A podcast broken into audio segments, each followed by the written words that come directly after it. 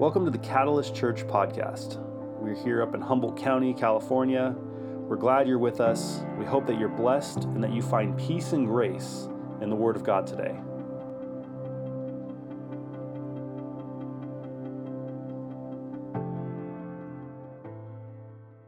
So, Mark 14, 1 to 11.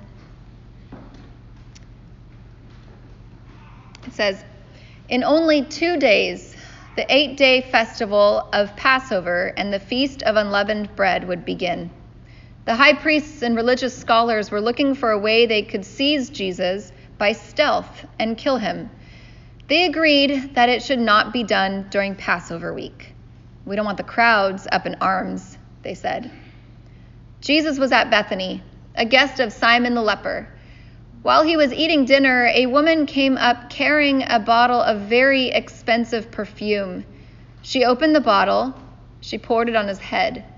Some of the guests became furious among themselves. That's criminal, a sheer waste.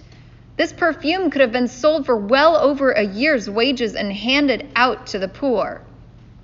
They swelled up in anger, nearly bursting with indignation over her. But Jesus said, let her alone. Why are you giving her a hard time? She has just done something wonderfully significant for me. You will have the poor with you every day for the rest of your lives. Whenever you feel like it, you can do something for them. Not so with me. She did what she could when she could. She pre anointed my body for burial. And you can be sure that wherever in the whole world the message is preached, what she just did is going to be talked about admiringly. Judas Iscariot, one of the twelve, went to the cabal of high priests, determined to betray him. They couldn't believe their ears and promised to pay him well. He started looking for just the right moment to hand him over. Uh, about six months before I met Jason, like I was like 19, almost 20 years old. I went on a date with this guy. He was an elementary school teacher, and his name was Joe. And I felt very grown up for going on a date with like somebody who was like 23 and established kind of an, an adult. he took me out to Italian food. We hit it off really easily, um, and it seemed like a really good fit. We were going to go on another date, and I found out when I was hanging out with him that uh, that he loved country music and he loved sports. And for me, I I hated country music. I'm sorry, y'all, I just do. Uh, and nothing's changed there. And uh, and I was not into sports whatsoever. Like I, I swam and I did water polo, but like land activity was really challenging for me. And I also only listened to punk rock music at the time. And I skateboarded everywhere. So we were like not a very good fit in those sorts of ways. But because I like thought, well, this guy, you know, he, he's he's gonna take me on another date, and and I feel like I'm still in high school, but I'm like almost 20, so maybe I should consider dating an adult. Uh, I started listening to country music, and I started reading the sports section of the newspaper every day, which was like the worst thing ever. It made no sense to me whatsoever. but I wanted to like fit in with this guy. He was like 23. He was like so grown up, and uh, and so I started doing those things. And I wasn't like I I was willing to change who I was because I wanted to fit in so desperately. And I wasn't clear on my identity before at this point. I, I wasn't clear on who I was in Christ before this moment. Um, I was in a season where I was willing to compromise who I was simply to belong and I, I wanted to be seen and I wanted to be accepted and I wanted to seem like a person of, of value instead of just a, a high schooler at that point. Um, and this was not junior high, you guys. I was in high school, or I was, I was in college. I was like, you know, I, I, should have been really clear on who I was at this point. And maybe this seems like a benign example in many ways about what compromise might look like. There was definitely the same time of my life, that same kind of season around that time when I was trying to fit in by going to parties and drinking too much and making out with too many boys and gossiping a lot uh, to feel like I could fit in or belong in some way. And I grew up in a Christian home. I grew up with a Christian family with Christian parents who loved me fully and completely. I memorized all the verses that I needed to memorize to get all the little badges on whatever it is that I was working towards. And, and, and I knew all the answers to all the Sunday school teachers' questions. I knew how to behave correctly so I could belong to the Christians around me. And I knew about Jesus and even knew how to follow Jesus. I knew about Jesus enough to know how to follow Jesus. I knew about Jesus, I just didn't know about me. And I didn't know who I was in Jesus. I only knew about him. And everything that I knew about him kind of just stayed in my head. It stayed right up here, which I think was okay for the season I was in. It was where I was at. I don't think God was like disappointed in me. I think that I, what I didn't know is that I didn't realize there was so much more. And it's like going to Disneyland and just staying at the gift shop. If you guys go to Disneyland, if you go to the gift shop, the gift shop is awesome. You guys, there's like everything you would ever need to know about all things Disney and like the vision behind Disneyland and the creator of Disneyland and, and information on how they developed everything that has to do with Disney and, and food and suckers and all sorts of things are like in the gift shop. They've got monitors with all the movies happening in the gift shop. It is awesome in there. And you can learn everything you need to know about Disneyland without ever stepping out of the gift shop. There's awesome stuff there. But if you just stay in the gift shop, you'll never realize that there is way, way more to Disneyland than the gift shop. And to be satisfied in the gift shop means to miss out on life. The story we just read about in Mark's gospel is of a disciple who didn't just know about Jesus, she knew who she was because she knew how Jesus knew her. She understood her identity as a beloved disciple. She understood who she was, and her confidence in God's approval of her made it so nothing else mattered.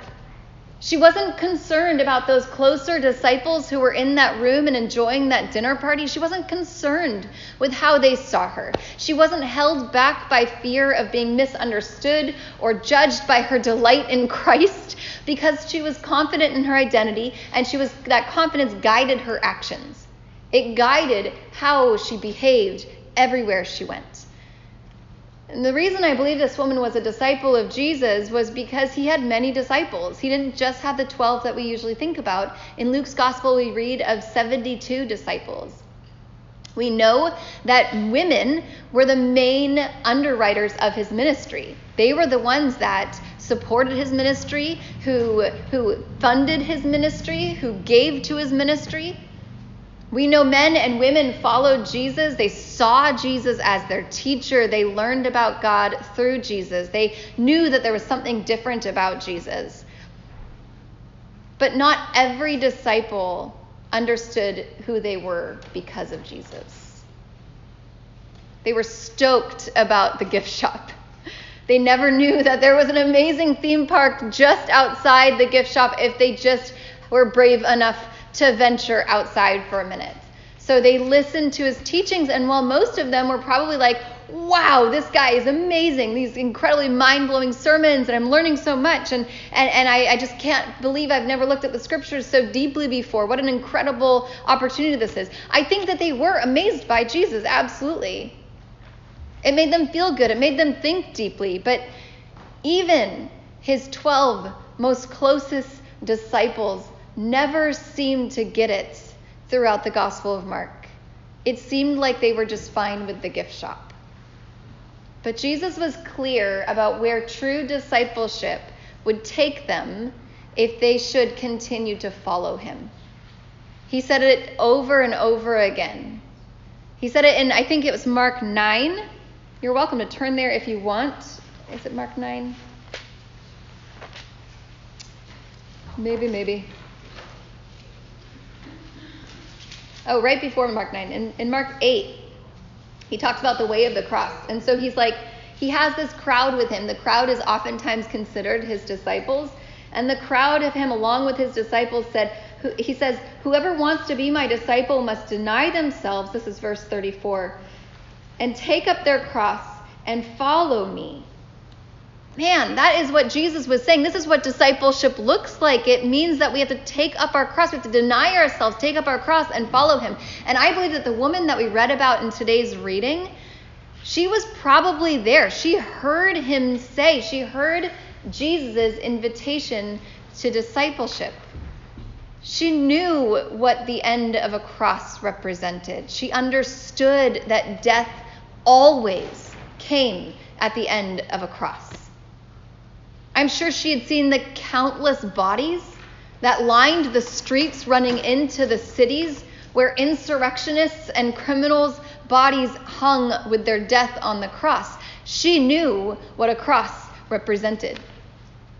No one would want to enter this calling lightly. For Jesus to say this, that's a that's a huge calling. It's a huge decision to make about discipleship.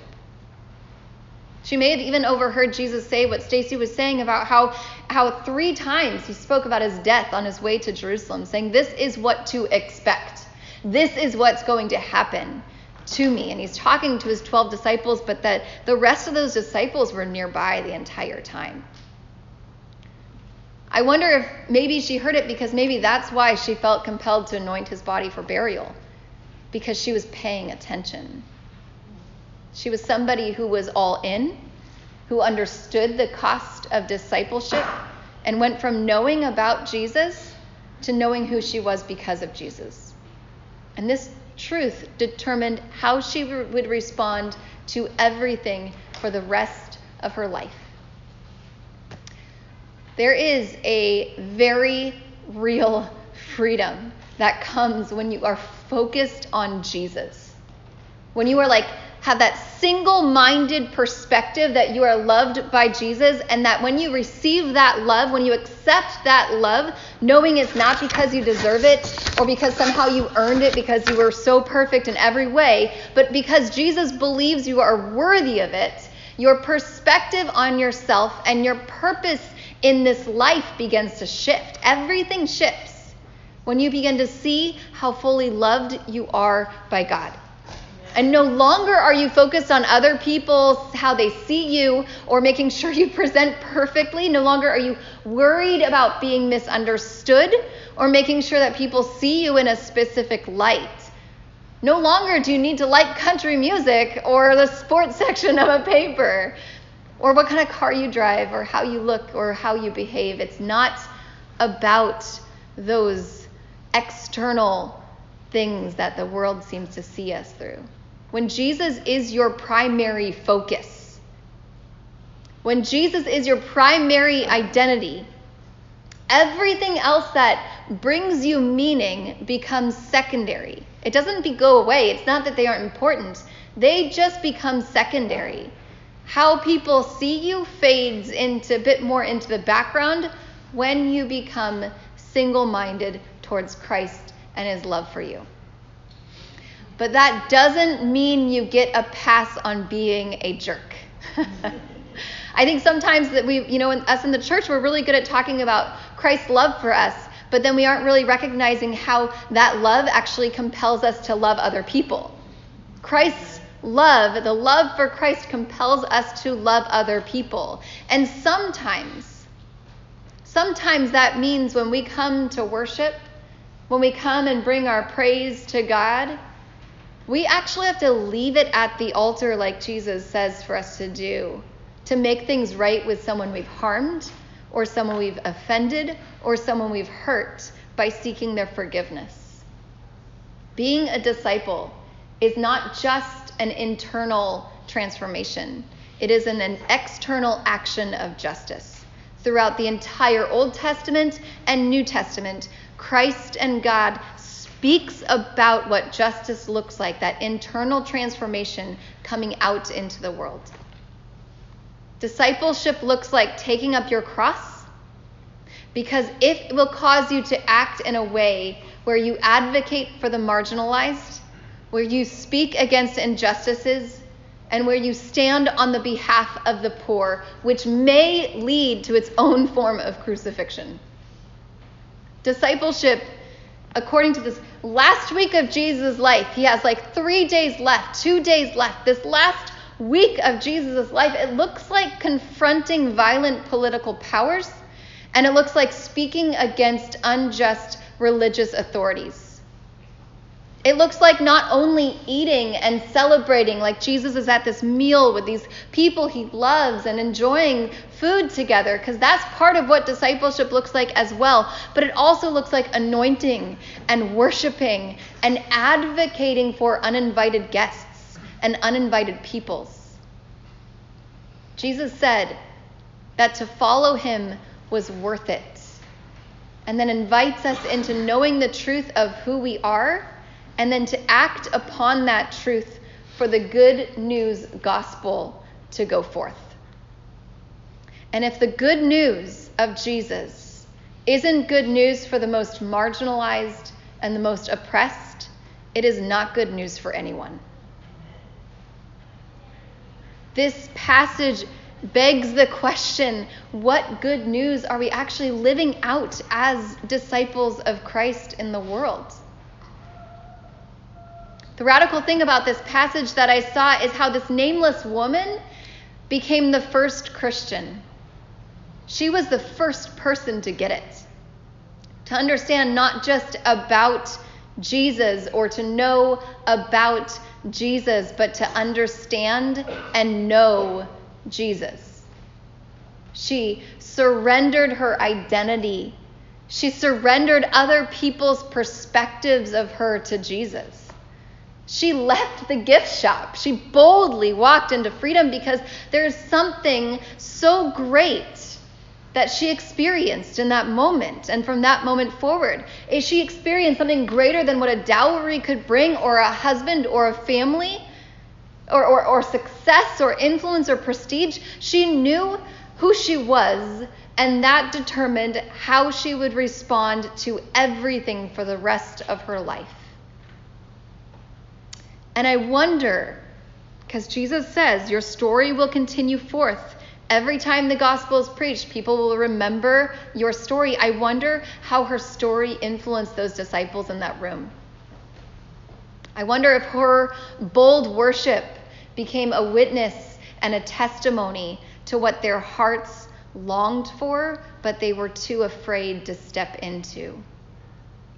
I wonder if Peter thought about her when he said he didn't know Jesus. I wonder if James, the brother of John, thought about her bold action when he was being tortured before being murdered for his faith in Christ. Did her witness inspire him to leave the gift shop because he could finally see there was so much more to Jesus than simply being just a good teacher? So, as we go into our time of worship and as her story continues forth in our lives, wherever the gospel is preached, her story is our story in many regards. I want to ask us to boldly leave that gift shop, to carry forth the good news of Jesus into the most difficult of places. May we give our hopes and dreams and expectations to Jesus. May you boldly step into the truth of your belovedness not because of how good you are or how perfect you are or how wonderfully you behave, but because of how good and perfect Jesus is. May your belovedness determine how you respond in this life, where your worship and praise of God is one that is without fear or without abandon on coming across as too radical or too extreme from others' perspectives. May you hold nothing back and live fully into the truth that you are loved. And may you know that that truth is not just for you. It is ones that we are meant to bring out into the world. We are meant to bring others into the truth of their belovedness as well. Jesus, we pray a blessing over this time of worship. We pray a blessing over, over this communion meal that we will take together, that we will receive. We pray a blessing over the songs that we will sing and the, the ways that we give. And God, may we be people that recognize the abundance that you have for us in this world. May our cups overflow. May we worship in ways that are kind of annoying to ourselves, worship in ways that are, are that kind of scare us, maybe. Because it's in those sorts of fear places that you give us the strength to boldly step out of what we've always known, to know that there's something greater that we have never known. No matter where we're at in our relationship with you, Lord, there is more. And we seek that and we trust that. May we seek you with all of our souls, all of our hearts, all of our mind, all of our strength. We love you. We thank you for this church and for your love for us. In Jesus' name we pray. Amen.